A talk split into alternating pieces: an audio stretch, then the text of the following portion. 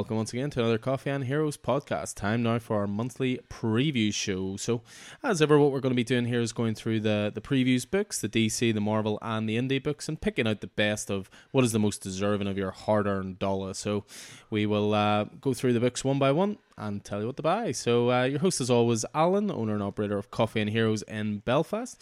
I'm delighted as always to be joined by Mr. Keith Miller. Good evening, sir, and how are you?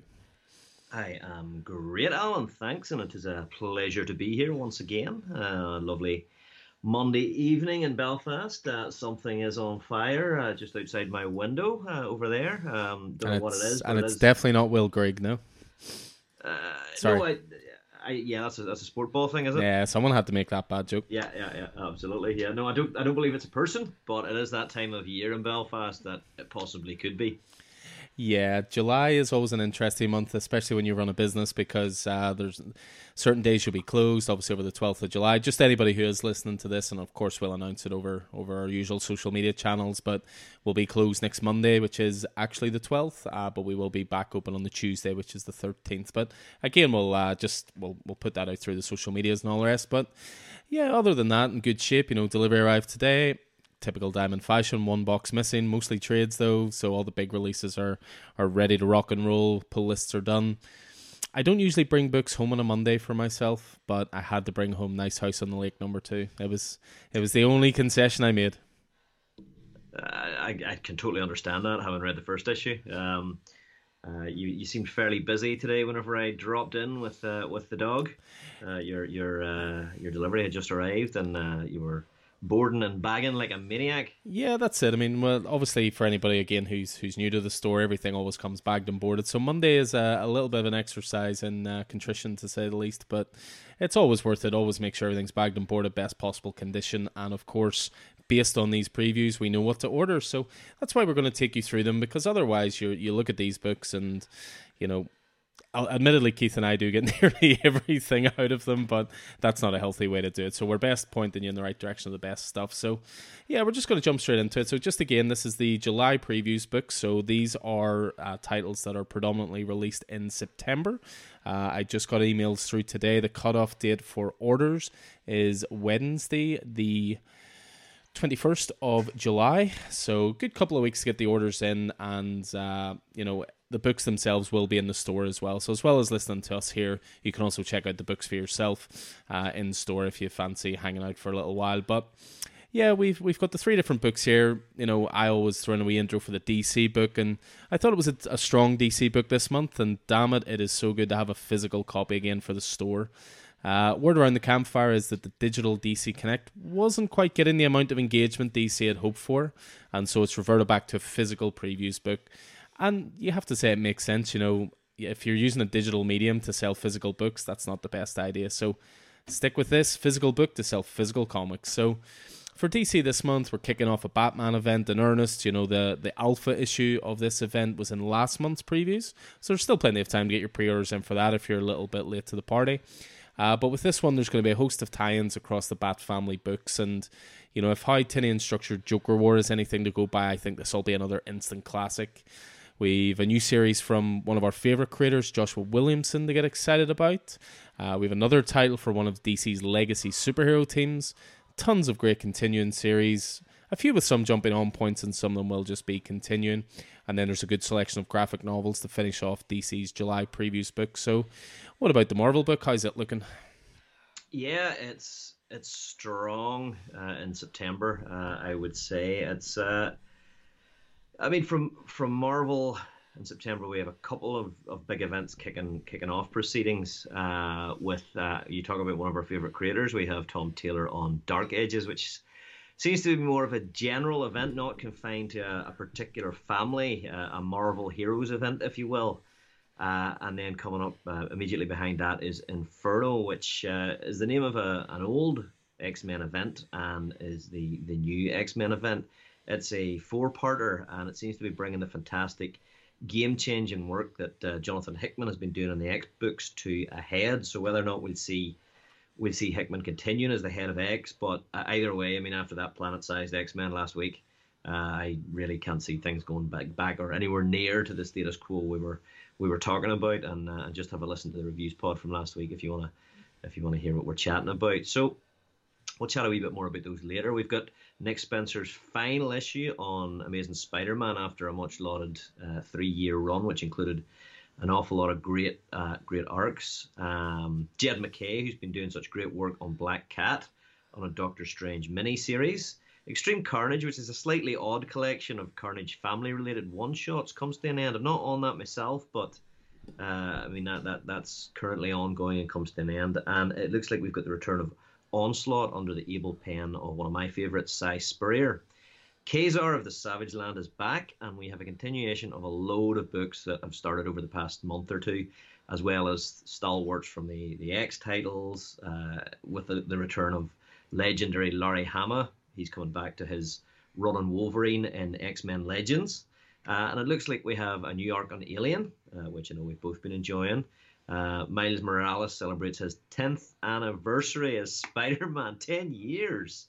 Um, and Al Ewing's last annihilation across uh, Guardians of the Galaxy and Sword comes to conclusion. That that kicked off in Guardians of the Galaxy this past week, and it was phenomenal stuff. So there's there's a lot to love in September from Marvel, I have to say, and you know you you add in some of the some of the stuff at the back, you know the the uh, trade paperbacks and such, and you've got a fairly packed book, I have to say.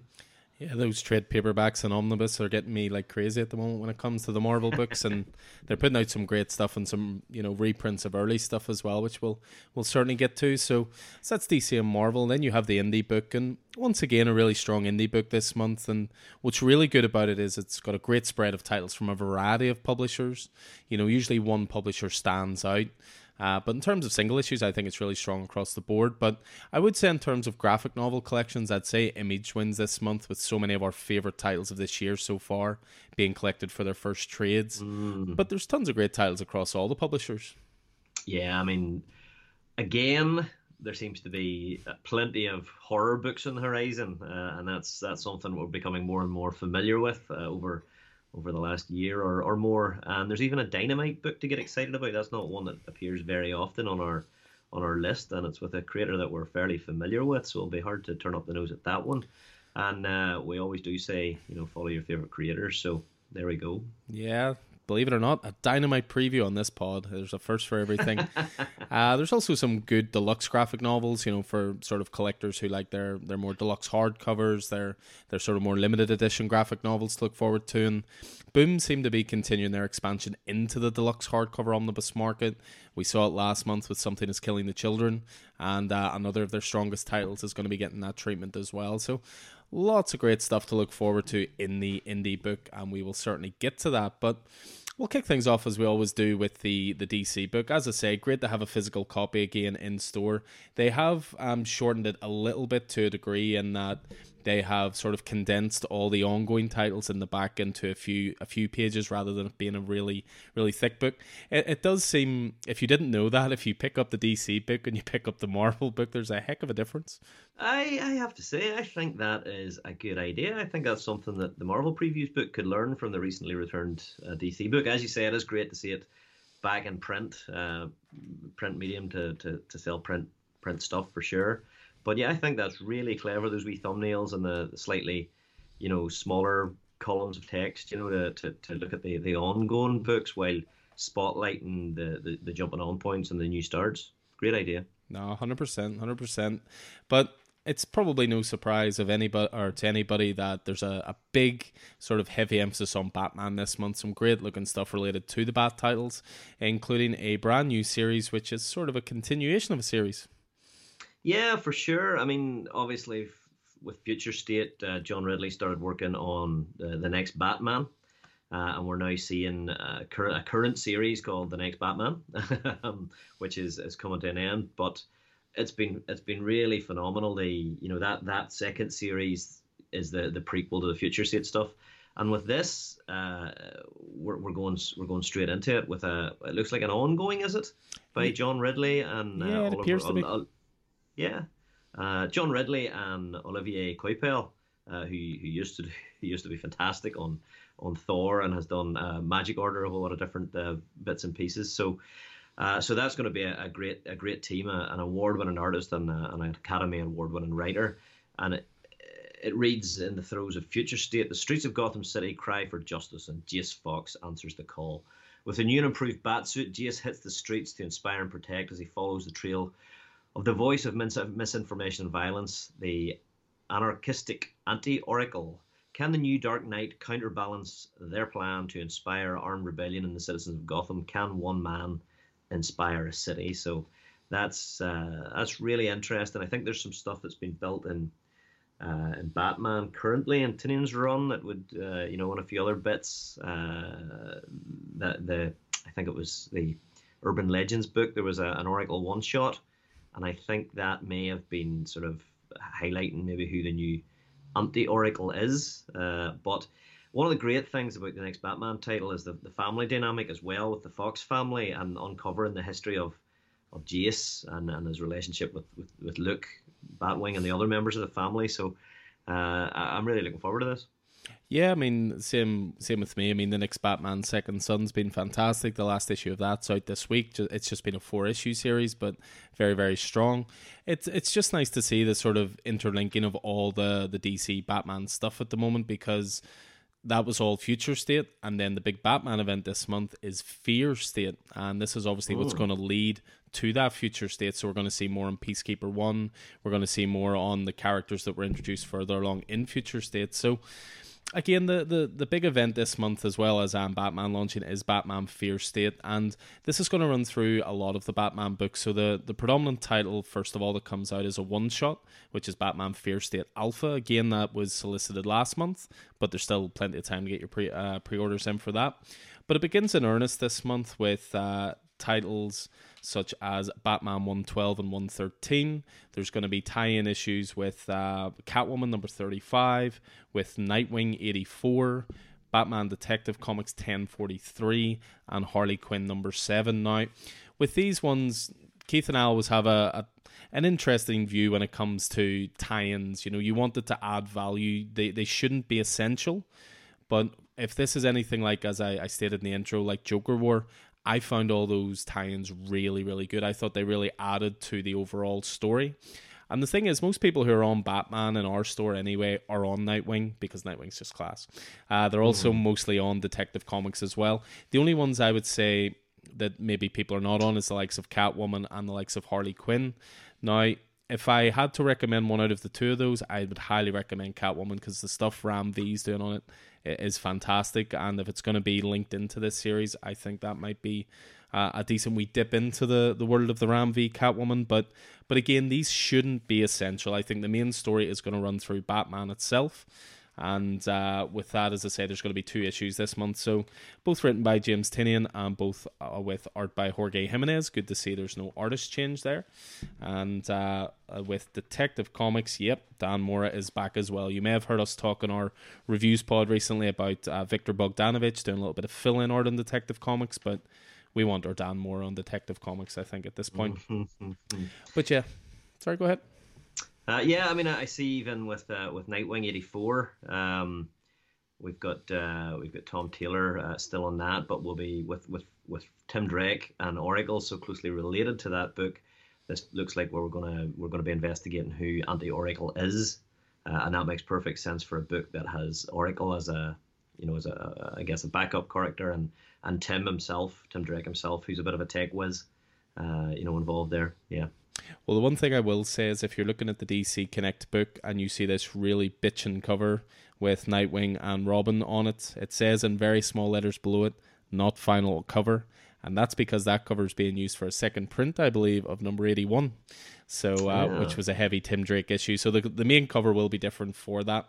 But yeah, just for Batman Fear State, the little blurb goes The event over a year in the making has begun. Fear State settles upon Gotham City and no one is safe. Overwhelmed by the dual threat of the Scarecrow and Peacekeeper 1, Batman and his allies have been one step behind since the events of Infinite Frontier Zero. And with the mysterious anti Oracle spreading misinformation and the return of Poison Ivy, Batman might have more than he can handle. So, again, Tynion has our full trust at this point. He he's been linking the titles together brilliantly. He's been you know forging a brilliant new path for Batman. And again, all those titles that are linked in are all very strong at the moment. I mean, I actually really, really enjoy Harley Quinn as well. It's been written by Stephanie Phillips, who uh, is on a title I believe you've been enjoying, A Man Among You. That's quite right. The the only the only pirate title on the go at the minute, um, I think. And that in itself is just a terrible thing. But mm-hmm. give us more pirates. But yeah, that's Batman Fear State. So again, the main title is going to be, or the main storyline is going to be through Batman. But the uh, the tie-in issues there are Catwoman, Nightwing, Detective Comics, and Harley Quinn. So that's Batman Fear State. What else have we got in the Batman family? We've got episode, sorry, issue seven of Batman Urban Legends, and with this, we're turning towards all future stories of Batman and Gotham City. Uh, and the cover has me very excited because, if I'm not mistaken, that's uh, our very own uh, Batman of the future, Terry McGinnis. Um, so we've got stories by Jackson Lanzing, Collin Kelly, and others, pencils and arts by Max Dunbar and others. And it says the legend of the Dark Knight only begins with Bruce Wayne for centuries to come, different people will take up the mantle of Batman and defend the times we're living in from all forms of villainy. Uh, see four of the finest bats the future has to offer. In Neo Gotham, Bruce Wayne lies murdered in the Batcave. Terry McGinnis, Bruce Wayne's final protege, will travel into the dark heart of Neo Gotham to find who killed the greatest hero in the city ever knew. Uh, so that'll be uh, that'll be the, the, Batman Beyond stuff, which is just some of my favorite uh, DC stuff. Second up, we have in Future State, Cassandra Cain just wants to enjoy a, sh- a hot meal, but the magistrate's pursuit of her is relentless. And then in a blasted future, the Dark Knight stands alone against a murderous gang, gang threatening his ruined city, and their mysterious leader will be a shocker. Uh, sounds a wee bit uh, Dark Knight Returns, doesn't it? A little bit, yeah. Mm. And then finally, in the 853rd century, Batman 1 million is a warden that must contain the galaxy's criminals but today there's a breakout on Pluto, so that's going to be a an interesting one for sure. A wee bit of a wee bit of a turn for Batman Urban Legends there in issue seven. Yeah, we we always thought that Urban Legends was just going to be a six issue mini, but I don't know. Maybe it's selling well. Maybe they've just got more stories lined up they want to tell.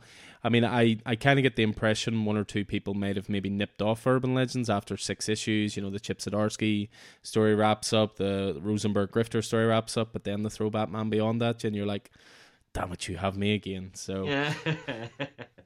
so yeah, that's Batman Urban Legends number seven. Uh, another title, Batman related, but probably is of more interest to Fables fans out there. This is a bit of a random one that sort of came out of nowhere, but this is Batman versus Bigby, a wolf in Gotham. Now, for anybody who's read Fables, Bigby is essentially a, a master detective based on the big bad wolf. Uh, Fables is something I've only really read about maybe the first 15 issues of. I've never finished it all. But it seems to be the Fables is going to be coming back from DC Comics, and they are reintroducing it almost with this uh, Batman versus Bigby Wolf and Gotham crossover. This is going to be a six issue mini. Its story is by Bill Willingham, who of course created Fables, and art is by Brian Level. But this is going to be, as I say, in advance before Fables comes back, and it's not going to be a relaunch of Fables per se. It's going to be a continuation. I believe Fables finished at issue one five one there thereabouts, and apparently, when it comes back, it's just going to pick up its numbering straight away and go with 152. But this could be an interesting one, as I say. Six issues. Uh, with the blood drag Gotham's fourth gruesome murder scene in as many weeks, Batman is stumped. The same hallmarks haunt each investigation brute force entries, bodies ripped to shreds and stamped with enormous bite marks, and clumps of fur, wolf fur, scattered in the wreckage. The streets buzz with rumours of the werewolf of Gotham. Determined to crack the case, Batman finds no leads and a mysterious, hairy, chain smoking figure dogging his every move. The Dark Knight's dangerously close to losing his cool when a series of bombings levels the city's libraries in the days leading up to the 32nd annual Gotham Literary Festival. As Batman narrows in on the bookworm and his literary henchman, he discovers that an invaluable book from another world is at the center of violence. Stranger still, the wolf is in on it. But what kind of monster is built from such brains and brawn, and is he an enemy or an ally? So Worlds Collide as a Gotham mystery kickstarts that return to Fables. Some pretty good preview art for this as well. I'd, I'd be interested in that. You never know; it might actually get me fully into fully into Fables. That's just a bit of a blank spot for me at the moment. Yeah, I mean, I, I think I read the first omnibus or something. Um, so maybe about the same as as you had. Yeah, we did it as a book club a, a long while back, so we did, and it, it, sort of grabbed some but not others. But we'll we'll maybe get back to that at some point. Uh, I, would say worthwhile. I can't really use the excuse of it's too long, given that I pummeled through, you know, all of Invincible in the space of about a month. So, but uh, the next one up is uh, I'll let you take point in this one. Actually, we had it in our notes that I would take point, but I think this is I'll I'll let you go ahead with this one. Yeah, no, absolutely, I'm with you. Um, and the reason the reason why is because it's a it's a it's a uh, a Josh Williamson uh, joint. Uh, so it is with pencils and inks by Howard Porter, who's a, a bit of a DC stalwart. Um, and I believe he did a lot of art through the Flash for Williamson, didn't he? Yeah, yeah, he, he did a, a wee bit. Uh, Trials of Shazam. I uh, worked with uh, Mark Waid quite a bit actually uh, on I think maybe some of his only Marvel stuff, Fantastic 4 mm-hmm. um, but yeah, so uh, so it's great to see those guys working together on Deathstroke Incorporated number one, and I believe this is an ongoing as well, is it on? Yeah, it seems to be. Normally they'll specify if it's miniseries, sort of say one of six, that kind of thing. But usually, mm. if hmm. it's left blank, that means ongoing. So, after suffering too many losses, Slade Wilson decides it's time for a change. Uh, when he's enlisted to work with an ages old secret organization called Trust, uh, who want to take down the heavy hitter villains, he's all in, thus applying with a, an all new team and resources for his new mission into the depths of the white, weirdest parts of the DCU, including a new partner, Black Canary. Wait, what? Enjoy explosions, kick ass actions, new outrageous adventures as DC's meanest SOB gets tangled up in a major mystery building in the shadows of the DCU. That's a couple of mysteries building in the shadows of the DCU. Checkmate on the go as well, but uh, that sounds really interesting with, with Joshua Williamson at the helm. Can't be bad, and maybe a little more connected to uh, overarching things than you might think with, with Joshua Williamson being the, the head of, of Infinite Frontier. Yeah, I think you've said it before. He seems to be the, the sort of background architect of the current DC continuity, and, and what a good job he's doing. There's some really cool art and progress shots there as well. It looks it looks like it's going to be a pretty beautiful book, very action packed, and again, you can't go wrong with that uh, that creative team. So yeah, that's Deathstroke Inc. Uh, Joshua Williamson and Howard Porter on that one. Uh, following that, just going through the books, there's a couple of Aquaman miniseries. You've got Aquaman The Becoming from Brandon Thomas and art by Diego Olortegui. You've got a new Black Manta miniseries coming as well, which is from uh, one of the creators of. Oh no, it's not. I take take that back. It's actually by Chuck Brown, not Chuck Dixon. Uh, I was about to say one of the ah. creators of Bane. Got too excited by Chuck. Uh, but yeah, there's going to be a six issue miniseries as well. Black Manta. This is story by Chuck Brown and art by Valentin De Landro. We have a little mini series as well, spinning out of the HBO Max Harley Quinn show, which is sure to appeal to quite a few. This is a six issue mini series. I believe this has been basically mooted as Harley Quinn, the animated series 2.5. So this is going to fill in stories between series 2 and 3. Uh, stories are by Tee Franklin and art by Max Sarin. What else have we got here? We've got the usual DC Halloween uh, anthology, which is called Are You Afraid of Darkseid? Which just comes with a ridiculously charming cover of Damian telling stories around the campfire and Darkseid standing behind him, which I think just seems really cool. But the next big one is again another one that is right up your alley. Uh, this one is a seven issue mini. Sure is a seven issue mini of Titans United. So it's the Titans, so I'm, I'm already interested. It's by uh, by Cavan Scott, who's the current uh, writer on Star Wars High Republic, I believe, but he's, he's, a, he's a British guy with a real interest in, in career, and uh, you know he's done stuff for Doctor Who as well, and uh, done comic or novel adaptations of Vikings and Pacific Rim and Sherlock Holmes. Um, and I think he was involved with the, the Big Finish productions as well, you know, the talking books mm-hmm. for uh, the Highlander series and Blake's Seven, I think. Um, but yeah, the Titans United, Cavan Scott, pencils by Jose Luis. Uh, Luis. Uh, the Titans face the greatest challenge, their own powers. Nightwing, Donna Troy, Superboy, Starfire, Raven, Beast Boy, and Red Hood kick off a thrilling new case that will lead one of their own to question not only their place in the team, but their very existence. Ooh. No, you love you a bit of Titan stuff, so mm-hmm. yeah, but a little bit of a, a, a sort of comeback for the Titans recently. Obviously, Teen Titans Academy is a title we've been really enjoying. Uh, so there seems to be a little bit of a comeback for them because mm, the Titans have sure. sort of been ignored for a few years, I would say. A little bit, a little bit. Yeah, so that is uh, another wee mini series to look forward to. So Titans United, one of seven. So yeah, just there's a couple of trades then to finish off the DC book. Uh, I highly recommend Joker Volume One's going to be hitting in September. So that's uh, James Tynion on writing, Guillem March on art. Is going to collect issues one to six of that. It's going to be in a, a hardcover.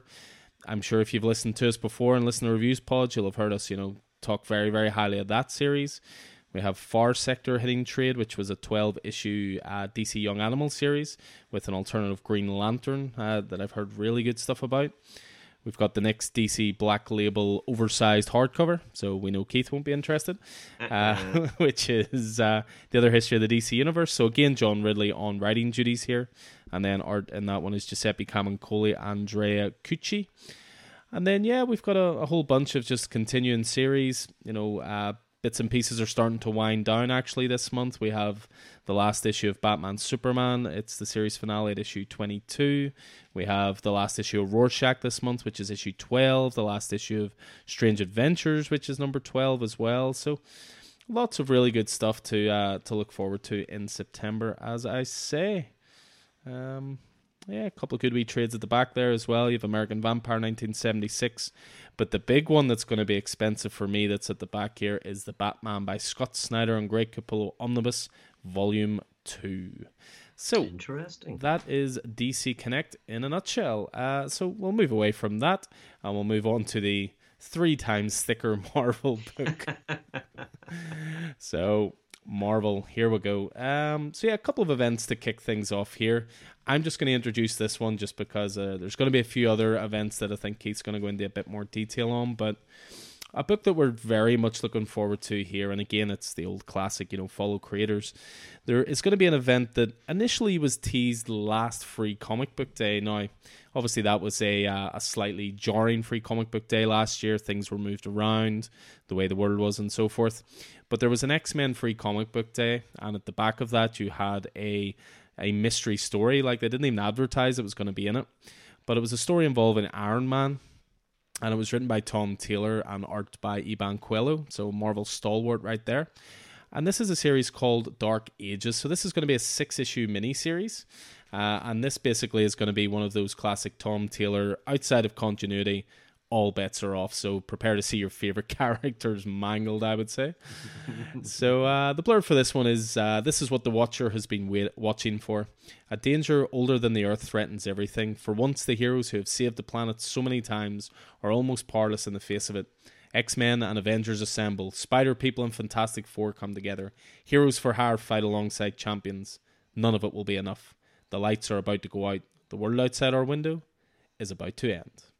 An all new saga of the Marvel Universe as you've never seen it before from Tom Taylor and Iban Coello, and that is going to launch with a 40 page issue one. So the preview art for this looks fantastic. I mean, you I think you summed it up well as well. This is not like a an Avengers event or an X Men event. Mm. This is a Marvel Universe event. Certainly, certainly looks like it. It's six issues, is that right? Six issues, yeah. Um, and uh, yeah, it has had a lot of a lot of foreshadowing, obviously, but the, the the the calling card of it, you know, they seems to be what if the superheroes lose, and those two wee words at the start are significant. Uh, what if? Mm-hmm. Uh, you know, so I wonder is this is this taking place under the under the new What If banner as uh, you know as premiered in uh, Spider's Shadow by Chip Zdarsky. Um, so that was that was sort of interesting, but yeah, it's it seems it seems really interesting. Tom Taylor's called Dark Ages a story unlike any uh, we've told before. Um, that the, the hero's defeat will usher in an exciting new age full of heartbreaking loss and unimaginable stakes. As the world is remade, fans will meet fascinating new versions of their favourite heroes as they fight to overcome insurmountable odds and survive or, and restore the hope to the universe. Um, the story apparently begins with the shocking revelation of what the Watcher has been watching for all these years. So, I mean, the Watcher has been around for a long time, so they're they're looking at you know untold layers of continuity. Uh, and I guess again, the Watcher is an interesting one because the Watcher used to introduce all the what if stories. Mm-hmm. Uh, so again, lends a wee bit of extra credence to that. Um, so yeah, I'm really, I'm really excited about this. X Men and Avengers will assemble. Spider People and Fantastic Four will come together. Heroes for Hire will fight alongside champions, but none of it will be enough. The lights are about to go out forever. Um, interesting stuff. Interesting stuff. I'll be yeah, I'll be straight in with this one for sure. Yeah, as ever, will be following Tom Taylor no matter what he writes, and he continues to be one of the few creators I think at the moment that just so effortlessly floats between Marvel and DC, and everybody loves him. Everybody loves Tom. Yeah. so that is Dark Ages number one. That's going to be a six issue mini series. So what else are Marvel offering this month? Well, as we mentioned at the start, we have uh, so that's six issues of Dark Ages. We have a four issue X event which uh, was teased very recently uh, in the last issue of X Men uh, by by uh, Jonathan Hickman, and that's the Inferno event by Jonathan Hickman and Valerio Schiti on art. Uh, lots of different variant covers, Stormbreaker covers, wraparound covers, uh, so forth and so on. But it says this is the culmination of Jonathan Hickman's X Men, beginning here. There will be an island, not the first, but the last. Promises were made and broken. The rulers of Krakoa have been playing a dangerous game with a dangerous woman, and we know who that is. Uh, and they're about to see how badly that can burn them. Mastermind of the X Men, Jonathan Hickman, brings his plans to a head, joined by an incredible lineup of artists, beginning with Valerio Schiti, as one woman follows through on her promise to burn the nation of Krakoa to the ground. Uh, so yeah, I mean, Inferno was was a previous. Um, name that was used for a previous uh, X uh, event many many years ago that involved the uh, the coming of Limbo to the real world and demons coming through, all led by by Magik, um, the the ex current commander of the of the the X Men as uh, one of their armory armies, their sergeants rather. So yeah, this is this is really interesting. This, as if, if, if what it says is true, and it's, it's, it is the culmination of Jonathan Hickman's X Men, then it's not to be missed. Uh, four issues doesn't look, if you look through the book, like there's there's tie-ins or there's there's any there's any tie-ins to other other issues. So this looks like a good clean four issues, and I mean what they've been setting up with uh, with Moira, with Mystique, with Destiny and Charles and Magneto um, is just it's it's it looks like a like a powder keg ready to go off. So definitely uh, definitely looking forward to this one. I can tell you that much. Um, following that, I guess uh, we can't go we can't go anywhere without mentioning Amazing Spider-Man seventy four, which was is uh, I think Nick Spencer's final issue on uh, on Amazing Spider-Man. We've got uh, Patrick Gleason, Mark Bagley, and Marcelo Ferreira uh, on that with a cover by Patrick Gleason and a whole lot of Virgin variants and Miles Morales 10th anniversary variants and all sorts of variants. It's Amazing Spider-Man 875 or Amazing Spider-Man number 74. Um, and the whole Amazing Spider-Man team is coming together to bring you a massive issue that is a culmination of three years of Spider-Man. It's all leading to this. Hunted, Sins Rising, Last Remains, King's Ransom, Chameleon Conspiracy, Sinister War, and so much more all led to this climax and conclusion to Nick Spencer's landmark run on the best comic book in the world. What will happen with Peter and MJ, Mysterio, J. Jonah Jameson, Norman Osborn, Aunt May, and Kindred? Find out here. Ninety-six pages. Yeah, do you think they're do you think they're going to give uh, Peter a little bit of a happy ending here for a while? Given that uh, I believe when the new creative team come in, they're going to be focused on Ben Riley quite a bit. Is that correct? Certainly, we've heard uh, that uh, Ben Riley will be returning. Um, if if it goes anything like it went the first time Ben Riley was was on the show, uh, he took over as Spider Man, and uh, and Peter and Mary Jane retired uh, to uh, uh, New England uh, to to have a family, and that didn't go so well. Um, at that time, of course, Peter thought he was the clone, and Ben thought he was the original. Um, so I don't know. I don't know what'll happen. I mean, I'm always, as I say, happy to see Ben Riley as Scarlet Spider or Spider Man back in the fold, but no, Nick Spencer doesn't have doesn't have a habit of going easy on Peter, so I don't think he's going to start here somehow. Yeah, but look at that cover. It's so full of hope and joy and blue skies and happy MJ and, you know, keep keep the faith, keep the faith. Never know, it might are you, end. Are you are you looking at a different cover than I am?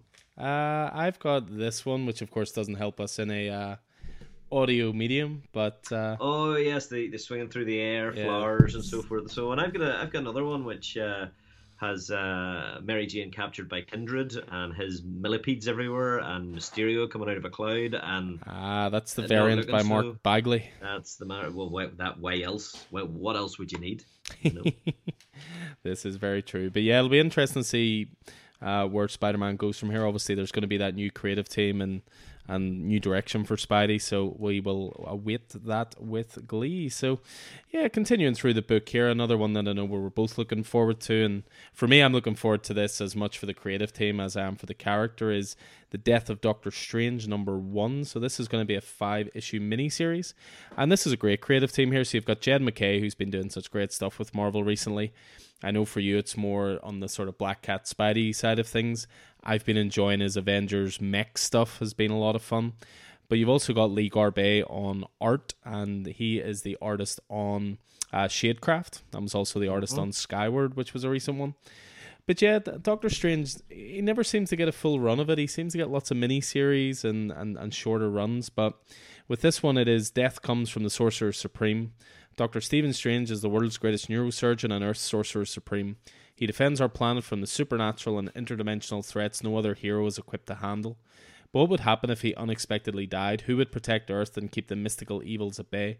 And most importantly, who killed Stephen Strange? The final chapter in the life of Doctor Strange starts here by Jed MacKay, who worked on the aforementioned Black Cat, but is also working on the upcoming Moon Knight, and Lee Garbett, who worked on Captain Marvel as well. So, gotta love that Gene Colan, you know, variant cover. That just mm. screams classic era Doctor Strange. Certainly does. Yeah, very much looking forward to this. I enjoyed uh, enjoyed what Jed MacKay's been doing on that uh, Infinite Destinies annuals sort of stuff. He, he uh, it was the uh, Iron Man annual was fantastic, and Stephen has been ranting about him for ages on, on Black Cat. So uh, there you are. Yeah, so that is uh, Death of Doctor Strange. That's going to be a five issue miniseries. So what there's have we got next? There's a Stephanie Hans variant covering this as well, Alan. Oh, that is nice. Yeah, we mm-hmm. do. I mean, she is about to have a little bit more time in her hands, as we will get to when we get to the indie book. yeah. So uh, pushing straight through the the Extreme Carnage stuff, we've got uh, it's coming to an end with Extreme Carnage, Carnage Omega by Philip Kennedy Johnson, and onto a an Eternals one shot by uh, by the Eternals writer Kieron Gillen. The one shot's called Thanos Rises. Thanos always deserves his own one shot. Um, beautiful cover by Esad Ribic, who's the regular artist on Eternals. Uh, maybe this is a case of uh, of giving Esad Ribic a wee bit of time just to, to get a month ahead of himself. Um, but uh, yeah, it looks it looks really good. Um, says Eternals are not are created, not born. They have families, but their families make no new children. It's simply not what Eternals do. Some of them thought they could find a way to change that and believed it would be for the best. They were terribly, terribly wrong. So uh, I think this is a this is a bit of a Thanos origin uh, from the point of view of the Eternals. So that could be interesting. Um, up following that, let's say we've got a we've got a couple of one shots, uh, a Wakanda one shot and a a Wiccan and Hulkling one shot to that I think are tie-ins to Last Annihilation uh, from uh, from Al Ewing. Uh, it's across the Guardians of the Galaxy and Sword series that he's writing. And straight on to X Men: The Onslaught Revelation. Now, there's been some stuff brewing in Si Spurrier's Way of X, uh, which is the Nightcrawler um, sort of I guess laying down the ethics, rules, and morals of, of Krakoa and what it, what it, what a new society is built on. But uh, there's been some stuff brewing there uh, alongside uh, Nightcrawler and uh, and Professor X's son Legion. And Si Spurrier's got this got this one shot, and of course, anything onslaught related, I'm I'm there. Uh, that was a fantastic storyline at the time. Says you've strayed from the way of X. The onslaught is upon you. The X Men's greatest foe, mutant kind's primal evil slithers in the minds of its most senior leaders. Uh, the kids whisper uh, of the crucible, a party to end all parties, a party to end everything. The seals are broken, the trumpets have sounded. Only a small band of eccentric mutants can hope to break the fall. Can Nightcrawler light the spark that will drive out the shadows, or will Krakoa slim- simply slip into the abyss? So this is this is interesting. If you know your onslaught, you know that onslaught is a product of uh, Professor X's uh, psyche joined with the, the darkness of Magneto's psyche. Uh, and uh, those two, of course, are the are the two top dogs on on Krakoa. So this could be interesting. And Spurrier, what else can I say? So I mean, that almost sounds a little bit like a, a of X annual, if you will. Same with the Eternal Thanos Rises. It's almost like they're uh, setting them up as annuals, sort of one shots. Uh, yeah, yeah. I mean, I don't know if it's if it's maybe some maybe spriting into something else. Mm-hmm. Uh, you know, because if, if Onslaught's back, then I would hate to see it just to be for, for one issue sort of thing. Yeah. Um. But uh, but let let's see what happens. You could be very you could be right there for sure. So moving on from there, we have another mini series launching, which is uh, Ka-Zar, Lord of the Savage Land. So this is a five issue mini series. So launch with a new number one. You have Zac Thompson writing this one, and Germain Garcia on art. uh, cover by Jesús Saiz. Now, I'm not too familiar with the artist Germain Garcia. Zac Thompson has written a couple of Aftershock titles actually that I've really enjoyed, which have been quite heavily horror based. So I kind of wonder how much uh, you'll be able to work a little bit of horror into this. I would say this might be a, a good fit for him, but there you go. Ka-Zar is back from the dead with a whole new terrifying set of powers. The alien Kotati murdered him, the Savage Land brought him back. Lord Plunder has returned with a vastly new perspective. Now united with Shanna the She Devil in a mystical merging of life energies, Ka-Zar has new abilities, new needs, and new enemies. An ancient evil has surfaced in the Savage Land, one that is rapidly reshaping the Forgotten World and its inhabitants. Ka-Zar and Shanna must fight together to protect their home and family, but their son Matthew has plans of his own. Don't miss this spectacular adventure through the Lost Lands by Zac Thompson and Germain Garcia. So, a little bit of a Conan type vibe, perhaps? Yeah, uh, um, maybe, maybe though that uh, with Zac Thompson on writing, I'm not just 100% sure. I've loved Undone by Blood which uh, is a book by by Zac Thompson. So uh, yeah, I'll be I'll be picking that up just purely because of the work that he's done on that. Uh, on that book, um, but uh, Ka-Zar's had a had a funny history with Marvel. You know, he's there and he's gone again. Uh, he's had one shots. He's had series that were mini series, series that were cancelled before their time. Um, so yeah, be interested to see where he goes with this one, especially if he's got a, a new power set, which is is always fun. Yeah, well, as uh, of course we can't get away completely from uh, the world of Spider-Man either, can we? I see someone else's uh, got a bit of an anniversary coming up here. Yeah, absolutely. Can you believe that uh, that Miles Morales has been Spider-Man for ten years? Where does the time go? Um, so yeah, this is Saladin Ahmed, who is the the current uh, writer on Miles Morales, joined by Phil Lord, Chris Miller who was uh, involved very heavily with uh, Into the Spider Verse, Kemp Powers, and more. We've got the on art uh, Carmen Carnero, Sara Pichelli, and more. Uh, a few variant covers, and there's actually a few Miles Morales Spider-Man 10th anniversary variant covers running throughout and the Marvel books this uh, this this month. So happy 10th anniversary, Miles Morales. This is it. 10 years of Spider-Man, and his future has never looked brighter. A uh, who's who of Miles Morales Spider creators have been webbed together to make this the best anniversary special of all time. Uh, MMSM, Team Supreme, Saladin Ahmed, and Carmen Carnero show off Miles' new suit designed by Chase Conley, and it looks fantastic. And kick off his 11th year, which is promising to be the biggest one yet. The creative minds behind Miles Morales movie, Phil Lord and Chris Miller, and two time Oscar nominee Kemp Powers celebrate Miles' birthday in style with Miles co creator Sara Pichelli. And that's not even all the candles we're putting on Miles' cake. Do not miss this anniversary special 40 pages. So uh, yeah, looking forward to, to this. And yeah, that that new costume looks pretty cool. Yeah, well, if you, you need a little bit of a filler, you need to know where Miles Morales kicked off as well. Marvel are putting out a facsimile edition this month as well.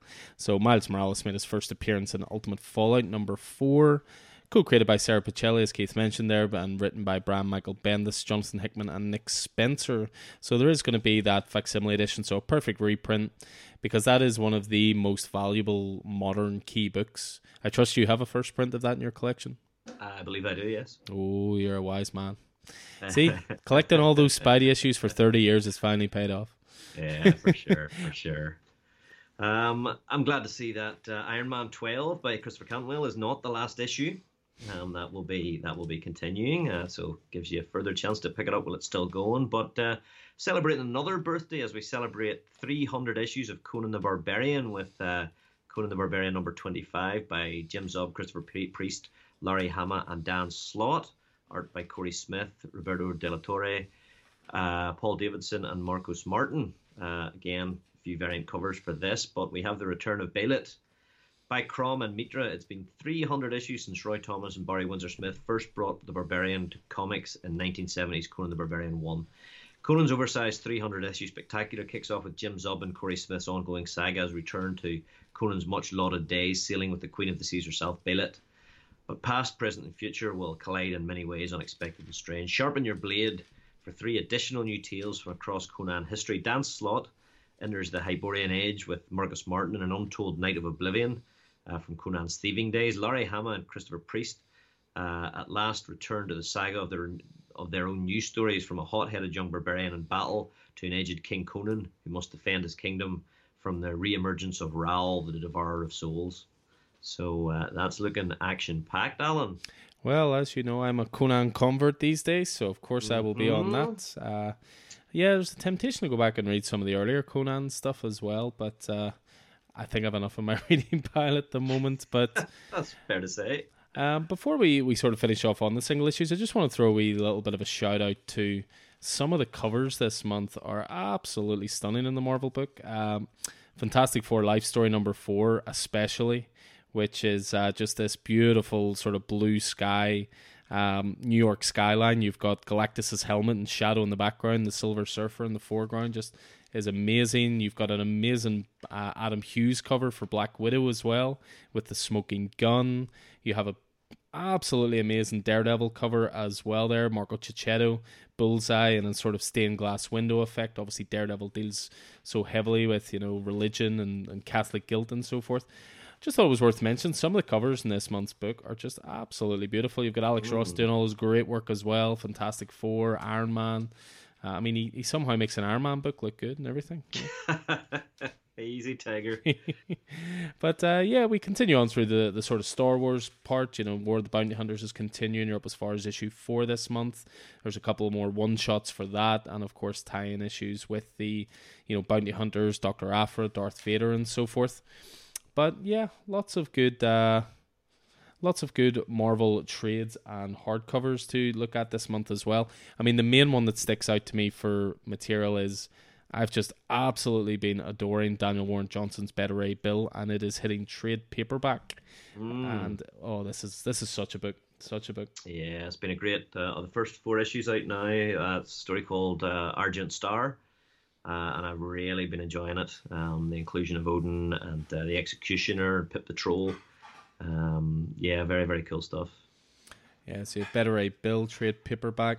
There is a reprint for possibly one of Marvel's best ever stories. Is it fair to say? Yeah, that's it. Yeah, I absolutely agree with you. It's uh, Hawkeye by Matt Fraction and David Aja. It's the saga of Barton and Bishop trade paperback. There's an Alex Ross cover to this one, uh, written by Matt Fraction, penciled by David Aja, and also Javier Pulido, Steve Lieber, uh, Jesse Hamm, Francesco Francavilla, Annie Wu, Chris Eliopoulos and Alan Davis. It's the complete uh, acclaimed run in a single sharpshooting volume. With Young Avengers Kate Bishop by his side, Clint Barton continues to fight for justice and good old rooftop barbecues. He's hoping for some downtime from being one of Earth's mightiest heroes, but when the apartment building he's moved into and the neighbours he's befriended are threatened by tracksuit wearing, dog abusing gang of Eastern European mobsters who say bro an awful lot, Clint must stand up and defend his new adopted family any way he can. It's Hawk Guy, Kitty Kate, Pizza Dog, uh, and friends against the clown, Madame Mask, and the tracksuit Draculas, and uh, uh, more in a fantastic Eisner Award winning reinvention of the Arrow Avenger. Bro, you read this book, okay, bro? It's uh, collecting Hawkeye uh, from 2012, first 22 issues, which is the entire run and the annual. And also, Young Avengers presents number six. So I'm going to be bagging this one. Yeah, the blurb just doesn't do that justice. It's a it's an amazing, amazing story. It was when I first started reading Marvel comics, uh, obviously I've always been more of a DC guy. I read more Marvel now, but the the titles that got me into Marvel were the sort of outsiders titles almost. I wasn't reading Avengers, I wasn't reading Spider Man. The first two titles that really got me into Marvel, one was Hawkeye by Fraction and Aja, and the other was uh, Daredevil by Mark Waid and uh, Chris Samnee and there's definitely something to be said about the stylistic um, comparisons between those two titles. But that Hawkeye title is amazing, and the there was an omnibus came out that contained all of this as well. But with an omnibus, you're sort of talking hardcover bound, maybe around the ninety pound mark. This is tremendously good value. It's got a forty five dollar price point, so probably forty pounds. And as Keith says, there's you know the twenty two issues plus the annual plus new Young Avengers cannot recommend that enough. That is definitely within some of the best stuff Marvel's put out in the last sort of decade or two. Uh, another thing I wanted to throw a bit of attention towards, simply because we kind of keep the amazing Spider-Man one in stock. Uh, Marvel have started this new line called Mighty Marvel Masterworks, and what these are reprints of classic Marvel stories from the very beginning. Uh, they're really well priced. They come in at around fourteen pounds fifty. So as I say, we've already had Amazing Spider Man Volume 1. I believe next week Fantastic Four Volume 1's coming out. Well, the two solicited this month you have are The Incredible Hulk number 1. So that is uh, collecting the early Incredible Hulk stuff Stan Lee, Jack Kirby, Steve Ditko. And then we're also getting uh, The Mighty Thor uh, Volume 1 as well, which is going to contain material from Journey into Mystery. And again, that's your Stan Lee, your Jack Kirby. These are just, they're great entry points both for seasoned readers like ourselves who maybe want to go back to the beginning, but also for new year readers and also younger readers because, you know, I, I always say it to people when they come into, into the store if you're buying comics for anybody 12, 13 and above, easy as you like, you can recommend nearly anything. But some of the great early Marvel stuff that, that you know Stan Lee and Jack Kirby and Ditko and so forth did, it was the epitome of all ages books. So these will be really good books for for younger readers as well. So keep an eye out for those because again, the the Amazing Spider-Man one, I'm, having difficulty just keeping it in stock at the moment. Uh, flies out as soon as it comes in. Uh, a couple more trades just to point out. I believe there's another one you wanted to give a bit of attention to. Well, yeah, absolutely. Mostly because it's right up your street. Um, and that's the Marvels Project, Birth of the Superheroes trade paperback, new printing uh, by Ed Brubaker and Steve Epting with a cover by Steve McNiven. So uh, this was a uh, this was a, a, book from I think about ten or fifteen years ago, maybe. Um, who is the mysterious old man who lies on his deathbed in a hospital in 1939, and how does his passing mark the beginning of the first heroic age of the Marvel Universe? Ed Brubaker and Steve Epting unveil the defining story of the rise of the superhumans, revealing the hidden connections that unite the earliest costume champions, the reverberations that are being felt dramatically into the present day. In a world on the brink of war, the race is on to create the first super soldier. Witness the earliest days of the Human Torch and the Submariner and more, how they shaped the world to come and how the future would create in turn they would create in turn shape them a must read saga for any Marvel fan from the award winning creators who redefined Captain America. Collecting the Marvels Project number 1 to 8, 224 pages of Ed Brubaker classic Marvel goodness. Yeah, I need to get on that. I mean, I absolutely love Marvels. I always refer to Marvels as uh, the closest thing Marvel has to Watchmen in terms of just how perfect it is in terms of the storytelling. Uh, obviously, that was Kurt Busiek and Alex Ross, but that's not a bad team of Brubaker and Epting on that one. I have to say. Uh, and then just one last hmm. thing, just to finish off with, uh, and again, there, these books will be in store, so there's far more than what we're going into here. But Omnibus has been selling more and more in store, and people have been collecting these more and more. And again, there's going to be some new printings of Marvel stories from the start. So if you want your deluxe massive editions, uh, there's a couple of good ones being solicited here. You've got Doctor Strange Omnibus Volume 1, and you've got the X Men Omnibus Volume 1. And the thing is with omnibus at the moment, it seems to be that you really got to pre-order them to 100% guarantee them during this previews window. Sometimes if you try to order them a little too closer to release date, there's actually none left. So, uh, but yeah, that that's pretty much the Marvel book in a nutshell. But yeah, there's there's tons of stuff there we didn't even go into. You know, continuing titles, new X trades, you know, event trades, things like that. But again, you can find the info online, or you can pop in the store and have we flick through the uh, the previews book there as well. So that just leaves us then with the indie book to go through, where of course we'll be covering everything from Image to Dark Horse, Dynamite, Boom, and so forth. And and again, it's a it's another strong month. So we'll kick things off as we always do with Image, as they're always first up in the book. Uh, what have we got first up here? Looks like an interesting one from Jeff Lemire and Andrea Sorrentino. It's a mind-bending sci-fi uh, called Primordial. Um, it's a Cold War thriller in this six issue miniseries by the best selling and Eisner Award winning creative team behind Gideon Falls. In 1957, the USSR, launched, launched the dog Laika into Earth's orbit. Two years later, the USA responded with two monkeys, Able and Baker. These animals were never returned, but unbeknownst to everyone, they did not die in orbit. They were taken, and now they are coming home. Uh, so very interesting, uh, very interesting first issue of a of a six parter there. Yeah, great creative team on that, as you say, from the, the team behind Gideon Falls. I love the, the little blurb of the high intensity sci fi storytelling of 2001 A Space Odyssey meets Grant Morrison and Frank Quitely's We Three. So I think that's going to be a big one this month, and it's it's rightly up there as one of Image's first titles they're showing off. Another one that uh, I like the look of is one called Frontiersman. So this is a brand new number one. Doesn't specify it's a miniseries or an ongoing. But this is written by Patrick Kindlon, and artist on this is Marco Ferrari. Uh, Patience, Conviction, Revenge. Uh, they return with an all new series. Uh, classic Green Arrow style adventure blends with the thoughtfulness of concrete in a superhero odyssey for mature but uncynical readers. Uh, Frontiersman is coaxed out of retirement by an environmentalist group only to find that being a spokesperson makes him a target for old and new enemies alike. For the superhero reader looking for more. Classic, mm. yeah, sort of classic Green Arrow type stuff. A very adventurous. I thought the the preview art for this looked pretty fantastic. Uh, I see there actually it's it's actually done as an ongoing series, so this could be a little bit of a longer run. But again, the preview art for this looks fantastic. Uh, speak, Lovely. Speaking of fantastic looking books, yeah, from Frontiersman to Adventureman. Uh, so we have the return of Adventureman from Matt Fraction and the the Dodsons. Uh, started the second arc to the greatest unknown. As New York City teeters on the brink of a strange Armageddon, Claire tries the Adventure Man mantle on for size just in time to face the monstrous evil that vanquished her predecessor. Only he didn't have a family like hers, so this is a September 22nd release, and I love the first four issues of this. Seems like ages since we've had an issue. Uh, they tend to be a wee bit oversized, and I'm I'm really looking forward to uh, to the return of uh, the Connolly family and uh, and uh, and Claire and uh, Adventureman. And yeah, if you want to play catch up on that, there is this glorious hardcover of it. It's slightly oversized, uh, which contains the first four oversized issues, as Keith says. Um, September is also going to bring to an end a, a, series that we've, you know, highlighted and enjoyed and dissected going on about four years now, I would say, three to four years. And that series is Die. So as we had surmised at the start, as we uncovered it through the uh, the way the, the book was packaged, it was always going to end at number twenty. The the single issues had a flat die on the back cover, and each uh, issue number was always highlighted. So it's going to end at number twenty, and of course they're not giving much away, as you would like to know. Uh, written by Kieron Gillen, art by Stephanie Hans. The Bleed Part Five. You can never go home," said Saul way back in issue two. Let's see if he was right. So they don't want to give away too much there.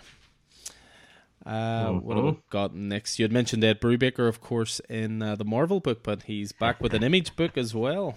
He is an image book with uh, with his uh, with Sean Phillips uh, and uh, and Jacob Phillips, and that's the next book in the Red Hot Reckless series.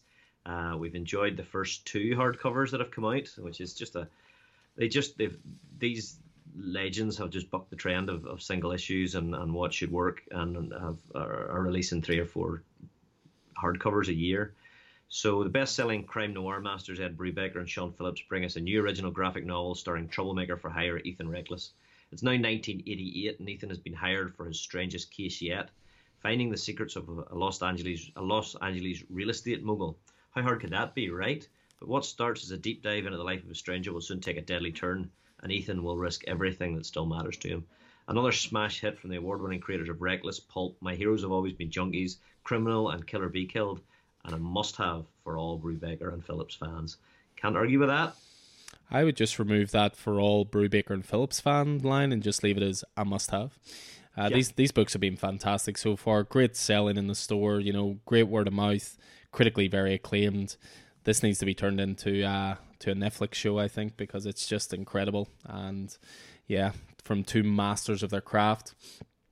I'd mentioned in the intro that, uh, that one of the reasons I thought Image had such a strong month is because so many of the titles that we've been enjoying are hitting trade this month. And there really is a, an absolute wealth here. You've got the Good Asian hitting trade with Volume 1. Uh, that's from Pornsak Pichetshote and Alexandre Tefenkgi and Lee Loughridge on uh, colours as well. So we've been enjoying that noir story. We've got Haha Volume 1, which is the, the clown based anthology I've certainly been enjoying, written by W. Maxwell Prince, who's been doing Ice Cream Man as well.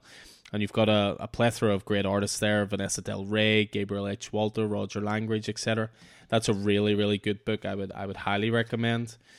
A uh, couple more series. You've got Nocterra, so Scott Snyder, Tony S. Daniel, and Tomeu Morey's. Uh, fantastic dark based action adventure, sci fi, horror everything mm-hmm. uh, is hitting trade, and that's going to be containing the first six issues there. You've got Silver Coin Volume 1, so Chip Zdarsky, uh, Kelly Thompson, Ed Brisson, Jeff Lemire, Michael Walsh. Again, that's the, the horror anthology we've been enjoying. For those of you who don't want to spend ridiculous amounts of money on the single issues because for whatever reason they have massively jumped through the roof, uh, Stray Dogs is hitting trade this month. Uh, this has been a great title. I've personally been reading it and collecting it, but I felt like I was one of the few. It was always pitched as Silence of the Lambs meets Disney. which just I thought sounded great.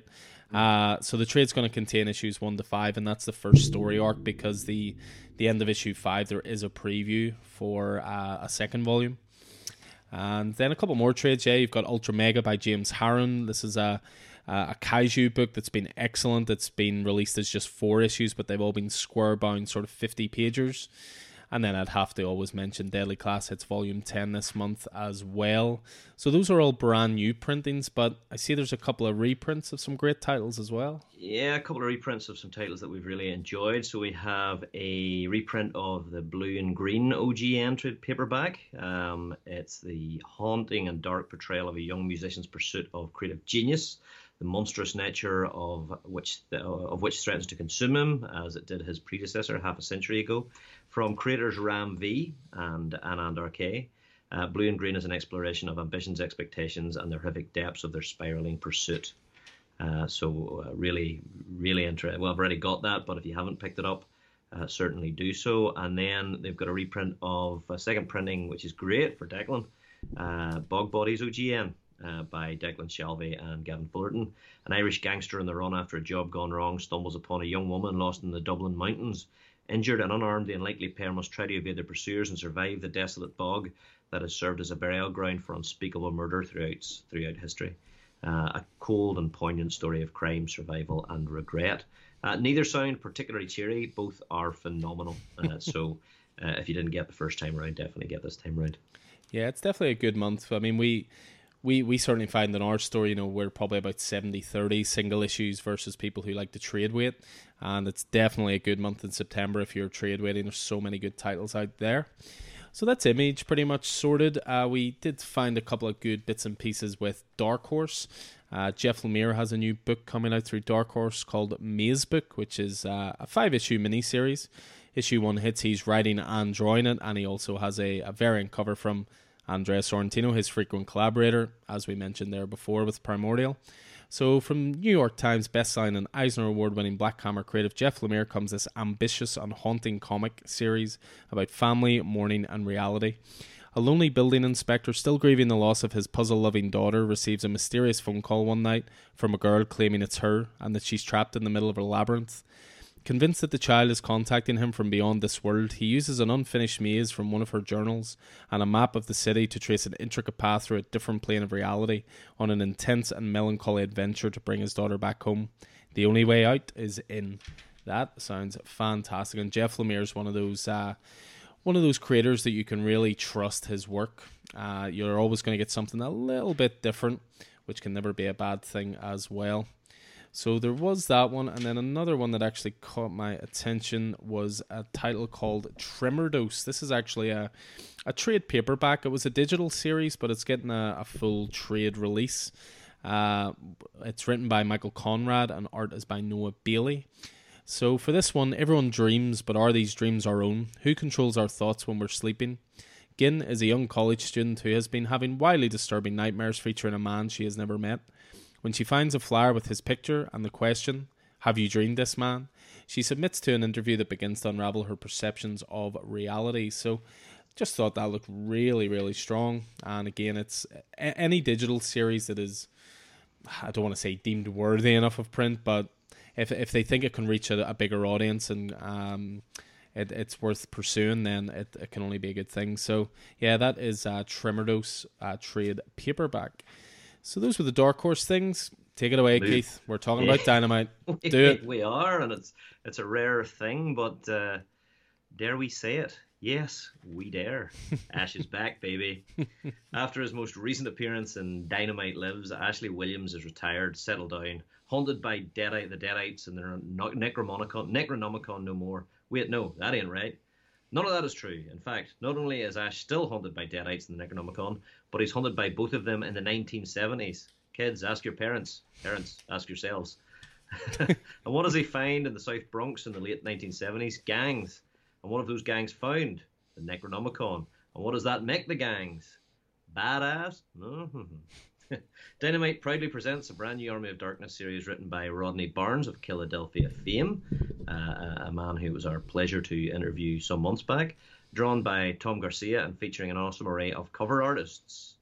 Um, so this is Army of Darkness, 1979, number one, uh, and I think it's was it five or six issues. Usually with the Dynamite series, you'll you'll hit five or six issues. Yeah, it doesn't hundred percent specify here, but of course he's brought along his Killadelphia co-creator Jason Shawn Alexander to do uh, some covers, including the cover A. But there's also some variants with uh, Jason Shawn Alexander. So believe it or not, kids, we are doing it we are recommending a Dynamite title. And you can't go wrong with Army of Darkness stuff, I find as well. Uh, on the IDW side of things, I just wanted to spotlight a new printing for a hardcover collection because this is actually one of the most requested uh, things in our store. But trying to get the original printings of these has proven very, very difficult. Uh, I say hardcover, actually, it's going to be a trade paperback collection, which means it's going to keep the cost down as well, which is good. So, this is the Teenage Mutant Ninja Turtles IDW collection, of volume one. So, you've got creators working on this, such as series original creators Kevin Eastman, Tom Waltz, Brian Lynch, Eric Burnham, and artists Dan Duncan, Mateus Santolouco, Franco Urru, Andy Kuhn, Valerio Schiti, amongst others. And this is going to basically collect the first 12 issues of IDW's Teenage Mutant Ninja Turtles ongoing series, plus also the Raphael, Michelangelo, Donatello, Leonardo, and Splinter Micro series one shots as well. So it, it gets requested in store all the time, but it's just very, very tricky to get those uh, those original printings. Certainly at a good price anyway. Uh, so what else have we got? We move on to Boom Studios. Uh, the first one up is a new horror title shock horror once mm-hmm. again. Uh, Maw number one. This is going to be a five issue mini series. This is written by Jude Ellison S. Doyle and illustrated by A.L. Kaplan. They had me straight away here because they said a provocative horror series perfect for readers of Redlands and something is killing the children. There you are. Ah, they know how to get us. Uh, so, what happens when one woman becomes the real monster society has always made her out to be? Dragged by her sister Wendy to a feminist retreat on a remote island of Angita, Marion Angela Weber hopes to gain some perspective and empowerment that isn't at the bottom of a bottle. But everything is horribly derailed after an assault on their first night here. The violent encounter awakens something in Marion she never imagined, triggering warped mutations in her body and awakening a hunger she can't bring herself to name. When the townsfolk react with suspicion and violence, what unforgivable act will transform Marion into the very monster they've made her out to be? A provocative five issue horror series by award winning journalist and opinion writer Jude Ellison S. Doyle artist A.L. Kaplan that explores the anger of women trapped by society's expectations and the reclamation of power through collective rage. Perfect for readers of Something is Killing the Children. Let's move on to some happier content. what have you got up from Boom Studios, Keith? Uh, we're going for a little uh, Western sci fi for something of fans of Firefly, even those I think who haven't been reading the current series, from a, uh, a good body of the podcast uh, and that's Firefly River Run number one. I think it's a one shot. Uh, how did Simon save River from the terrifying hands of Blue? The great lengths Dr. Simon Tam had to go to in order to save his only sister River from her captors are finally revealed in this special standalone issue. Follow Simon's fall from grace as he risks it all and races against time to save River, even as she struggles to hold on to her sanity. The truth of River's life in the Alliance Academy facility, what really happened to her there, and the origin of Firefly's greatest sibling bond is finally revealed by writer David S. Booher Cantor. Uh, that's what they're saying, and uh, artist Andre Genolet uh, uh, from Runaways. So, yeah, we had uh, we had interviewed uh, David many moons ago now. Whenever whenever Canto was was out, the original I think wasn't it? Yeah, I think I think the Hollow Man was just about to start. They'd been mm. kind enough to send us a little advance number one. I do wonder how he feels about them uh, getting the wrong initial in his middle name though, because it's David yeah. That's exactly what I was. That's exactly what I was going to say. Um, that's what they're they're calling him now. But uh, but there you go. Um, I know he's always had a real hankering to write Firefly. Um, yeah, there was an interview a couple of years ago where he was asked, you know, what would your dream project be, and he, I think his answer was anything Firefly. So it's mm. it's always nice when it's a fan of the series getting to uh, to tell those sort of stories. So and it is a it is a story. It's like a prequel story. It's uh, something that was you know brought up in the early early episodes of, of Firefly. Um, so getting to go back and write, I guess what would now be considered canon uh, mm-hmm. uh, is is really interesting. Really good for David. Cool. Uh, the one last one I wanted to mention for Boom, I'd mentioned it a little bit in the intro about how they seem to be moving into the the deluxe uh, hardcover market. You know, you think of your absolutes with DC, you think of your hardcover image collections, you think of your Marvel omnibuses. Well, they're starting to do this now. They did it last month with Something Is Killing the Children. Um, what they're doing this month is Once and Future Book One Deluxe Edition. So, the way they seem to be doing this as well is they release them in two separate editions. So, you've got the deluxe hardcover, which comes in at a, a $60 price point, 464 pages. That seems to be their, their entry level one. But they do this deluxe limited slipcase edition. So if you think of like a, a DC Absolute, you'll always have a hardcover slipcase that the book sort of rests in. But the way they're doing it is that these slipcases are going to be limited to its first printing. They do come in at the $80 price point, so that's probably going to be around £70 there, thereabouts. But these are ones that we definitely need pre orders on in terms of uh, knowing if people want those slipcases simply because they are limited to that first print. But again, Once and Future is a title we can't speak highly enough. It's it's easily one of the best things on the shelves. Kieron Gillen, Dan Mora. It's also one of the best looking books. So to have it in this oversized edition definitely appeals to me, even though I have all the single issues. That they really know how to get us every time, don't they? Absolutely, but it is it is such a such a book, such a book. So if you do have it and you're a sucker like Alan, then go ahead, and uh, if you don't have it, go ahead. Um, so I guess firing off, booming onto Ablaze, one of the, the smaller press. Uh, uh, I guess publishers, we have a new issue from the artist of Something is Killing the Children, uh, Werther Dell'Edera uh, on uh, on art and cover art, and uh, the writer is Francesco Artibani. On All Hallows Eve, a community struggles under the boot of the Nazi war machine when supernatural forces come into play uh, to play a part in the conflict. From best-selling, the artist of best-selling Something is Killing the Children comes a Halloween tale that will send shivers up your spine. It's World War II, and the struggle between good and evil is in full force. In Prague, the great Bohemian city is being oppressed by the Nazi occupation, and the population lives in terror, while the resistance forces try to organize themselves in the shadows. It is an almost impossible task, with the ruthless SS tightening their grip on every street and neighborhood with overwhelming might. Only, only one hope feeds the struggle, a crazy hope which rests on the fragile foundations of an ancient monstrous legend. This is He Who Fights Monsters number one. Uh, and as I say, it's uh, Werther Dell'Edera on art, so uh, I'm certainly there for the first issue anyway. Yeah, and again, this is another one that we, we highly recommend getting on the old pre-order list because Ablaze is not the biggest of labels, and getting those later, uh, getting those first prints closer to the time can always prove tricky. So if that sounds good to you, do let us know. We'll get that on your pull and make sure you don't miss it. I mean, again, following creators, the the story sounds great anyway, but uh, the art and something is killing the children is is just as impressive as the writing. So that'll definitely be one I'll be on myself. Outside of that, we've got some a couple of new aftershock titles. Uh, the first one being from uh, writer Ron Marz and art by Marco Castiello, and this is called Almost American. So a brand new number one. They don't always specify with Aftershock, but nine times out of ten, it's a five issue mini series, uh, and then they collect trades, and then if it does well enough, they'll maybe continue it on. But for this one, it's a it's a spy story, so it's straight away it has my attention. Uh, spies like us in 2008, husband and wife Russian intelligence operatives walked into the U.S. embassy in the Dominican Republic in order to defect, making a deal to trade secrets for new lives. But instead of the American dream, Janosch and Victoria Newman found themselves caught up in red tape, bureaucracy, and turf wars between the FBI and CIA, all while their past tried to kill them. Based on the real life story of real life spies, Almost American is written by comics master Ron Marz in close consultation with the Newmans, with art by rising star Marco Castiello. So, yeah, some really cool preview art for that one as well.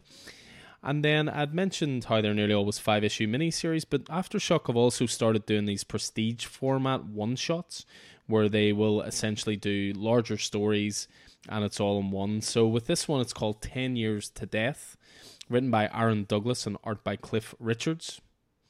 Hmm. Hmm. I may have to check that out. Uh, I think that's just a coincidence. But yeah, this one, I mean, come on, look, look at those first seven words. The Shawshank Redemption meets the Sixth Sense.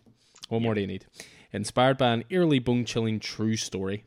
A newly hired prison guard, a notorious mass murderer finally incarcerated for his crimes, and the death that binds them together. What happens when the murdered becomes the murderer? A prestige format one shock featuring top creative talent 10 years to death is a horrific, unnerving tale conceived and written by Aaron Douglas, uh, who was chief from the iconic TV series Battlestar Galactica, and drawn, drawn by Cliff Richards, not the same one. Uh, also offered as a signed edition limited to a thousand copies, and each copy will be signed by Aaron Douglas as well. So, but yeah, just as a prestige format one shot, we've talked again about horror, horror, horror. No matter how many times we do previews, uh, there seems to be tons of horror titles. Uh, what else have we got? Moving on from that, there's AWA comics. This is probably one that would appeal to myself more than Keith because I know you haven't really been reading The Resistance, which is J. Michael Straczynski's sort of superhero book for mm. AWA. But picked you might up, uh, picked up the first the the um, first trade. Kind of, yeah, the first trade, The Resistance. Mm-hmm. Um, never really went back to it. There was the Moths after that, wasn't there? And then Telepath now. There's the Resistance Uprising as well, which is sort of like the second volume. But you never know. You could be tempted by this just because, as well as written by Straczynski, it's drawn by Steve Epting. Ooh. So this is Telepath number one. So again, with AWA, it, it always tends to be sort of five to six issue miniseries. But with this one, this is the brand new epic from comic book legends Straczynski and Epting. An electromagnetic disturbance results in the sudden awakening of a telepathic powers in a tenth of the Earth's population. In the moments after the world comes to grip with this development, newly telepathic Boston police find themselves sent against a wrongly convicted prisoner who becomes a hero and leader of other telepaths trying to escape a world in which their powers will make them targets. Both are heroes of their own story, and the future may depend on whether or not trust can be found between them. So yeah, I mean, I I'm always all in for all of the the AWA titles, and uh, the stuff Straczynski's doing is really really cool. So that is one there. Little bit of a genre piece that caught my eye. I do love a good noir story or a good crime story. This is actually a book from Titan Comics, written by Charles Ardai, and artist is Ang Hor Kiang. And this is a four issue mini series called Gun Honey. This is a, a brand new number one it even comes with uh, a little bit of a blurb from Ed Brubaker, who says the finest kind of pulp noir.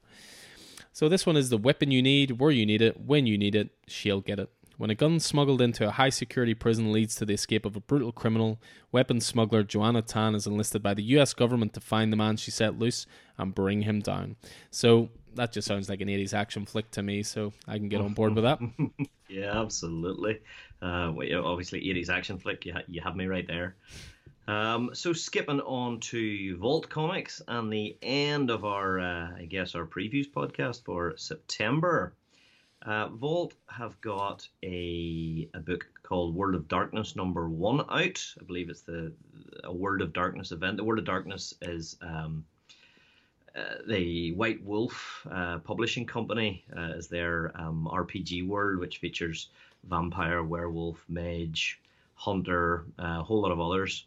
Uh, but this is this is an event, a World of Darkness event. Cecily Bain has become everything she never wanted as the prince of the Twin Cities, but her rule over a fractured, backbiting vampire court is interrupted by an intruder, something big, hairy, and full of teeth. Good, she was missing a good scrap. There's worse living in the shadows than vampires. Rip open the doors to the world of darkness as RPG comic king Jim Zub joins the writing team that brought you Vampire the Masquerade, Winter's Teeth for his oversized events series. So uh, it looks like this is a, uh, I think it's a mini series. Uh, but Jim Zub's involved along with Tini Howard, Blake Howard, and uh, Tim Seeley, uh, Danny Lower. So there's there's a lot going on here. Um, so if you're a if you're a fan of the World of Darkness stuff, the White Wolf books uh, and the White Wolf, Wolf games, then this this might be for you. Yeah, and then one other Vault series that sounded really, really cool, uh, written by Peter Milligan. So I've been enjoying quite a lot of his stuff recently, American Ronin being the, the big standout. Uh, and the artist in this one is Sally Cantirino. And this is uh, called Human Remains, so brand new number one. Dax and uh, Bisa love each other, but in this new and terrifying world, love is dangerous. Feeling anything is dangerous. Earth has a new and terrible invader, monsters that deprive us of the very feelings that make us human. A shocking tale of pent up emotions, previously loud sex, and forced composure in the face of unspeakable horror from one of the most celebrated writers in comics, Peter Milligan, and breakout horror artist Sally Cantirino. Uh, so yeah, that is Human Remains number one, and that pretty much finishes off our recommended titles for the July previews book. releasing September 2021. And when's the cutoff date for those, Alan? And the cutoff date, the cutoff date again for this is going to be the 21st of July. So a good couple of weeks to get your ducks in a row, check out the titles that appeal to you the most, and uh, see what titles you'd like added. I mean, as ever, you can always get in touch, drop us. Um, drop into the store. We can get titles out of your pull list. There's tons of ways to get in touch, all of which will be listed, of course, at the end of the show. So yeah, tons of good stuff to look forward to there from all uh, from all books. And again, the books will always be in store. So if you're popping down to us, you want to have a wee quick flick through, you can get more details on it there. So we will be back very shortly with another reviews episode, and uh, we're quickly approaching our 150th episode. Uh, so I'm sure we'll have something special for you then. We might just have something already recorded, but we will not say any more than that. So, but yeah, keep an eye for uh, episode 150. It's going to be a good one. But uh, that's going to do it for a previews one. We'll see you back for reviews very soon. I've been Alan Taylor, and this has been Keith Miller. You can find Alan in store at Coffee and Heroes and on Twitter, where Alan is at Coffee and Heroes 1 and I'm a Scannyson00. Coffee and Heroes is a local comic book shop, coffee shop, and community hub in Northern Ireland. It's based at Smithfield Market in the centre of Belfast. You can find Coffee and Heroes on Facebook, Twitter, and Instagram, or email us at coffeeandheroes at hotmail.com. Make sure to check out our YouTube channel as well. The Coffee and Heroes podcast is available on Spotify, SoundCloud, Apple Podcasts, and through all good podcast platforms. Please like and subscribe and leave a review so more people can find us. And until next time, happy reading and hope to see you in store.